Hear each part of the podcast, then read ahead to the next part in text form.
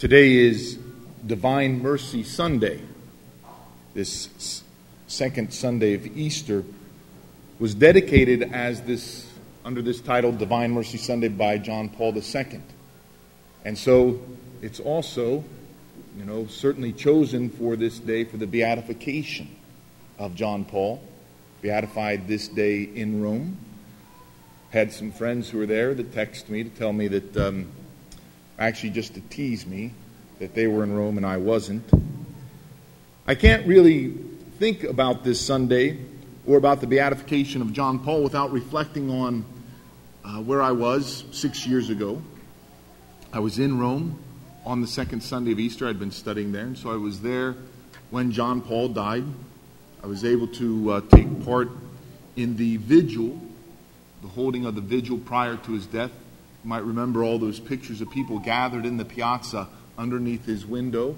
And um, when I wasn't in class, I was able to be there in that piazza praying.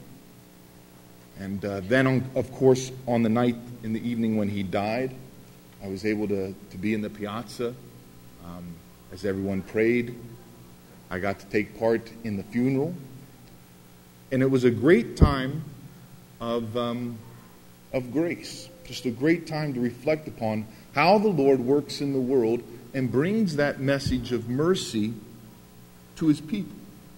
That message of mercy that we see and hear in our gospel today. It's interesting that he died on the evening prior to Divine Mercy Sunday, and of course now beatified on this day, because this idea of God as mercy, God is mercy, was central to who John Paul thought that he was supposed to be as the Holy Father, to bring that message of God's mercy. And he brought it with him from Poland, interestingly enough. Some of you might know or practice the uh, Divine Mercy devotion. Sister Faustina, in her revelations that Christ gave her con- con- uh, concerning this and teaching her this Divine Mercy devotion, John Paul thought it his duty to bring that from Poland and for a particular purpose. In his book, Memory and Identity, one of the last things that John Paul wrote, he says, I mentioned Sister Faustina because her revelations focused on the mystery of divine mercy occurred during the period preceding the Second World War. This was precisely the time when those ideologies of evil, Nazism and communism, were taking shape.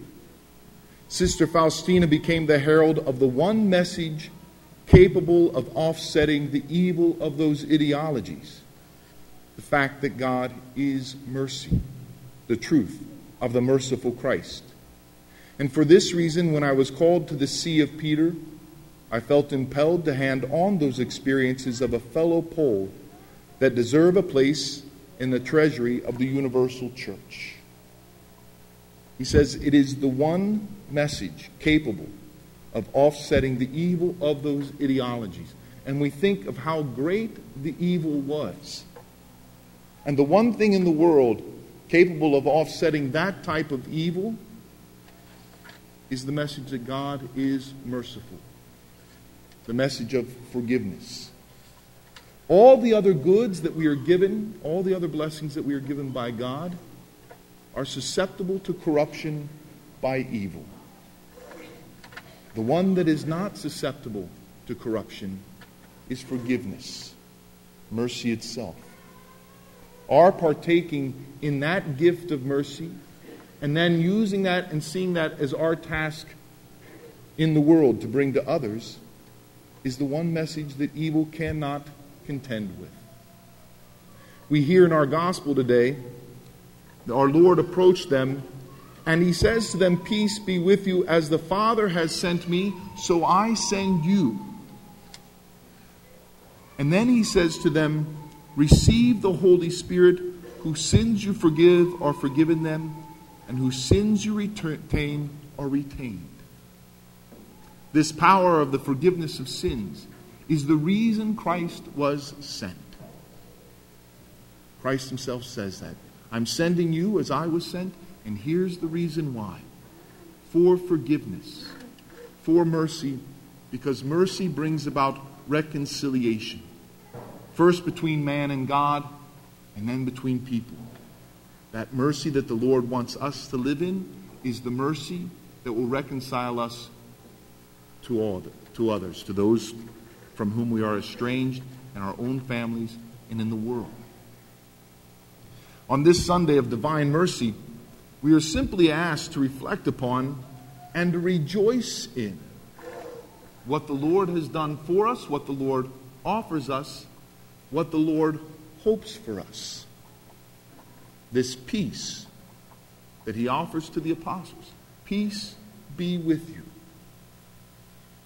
And I think we all know somewhere in our hearts where the type of peace that we long for, the peace that we would like to have in our life, really only comes about through the practice of mercy, the forgiving of others, and the asking for forgiveness. As we celebrate this day, let us ask for Christ to breathe upon us that Spirit, the Spirit of His mercy, that we might bring that mercy to others, and that they might believe in the God who loves them through the mercy that we show them.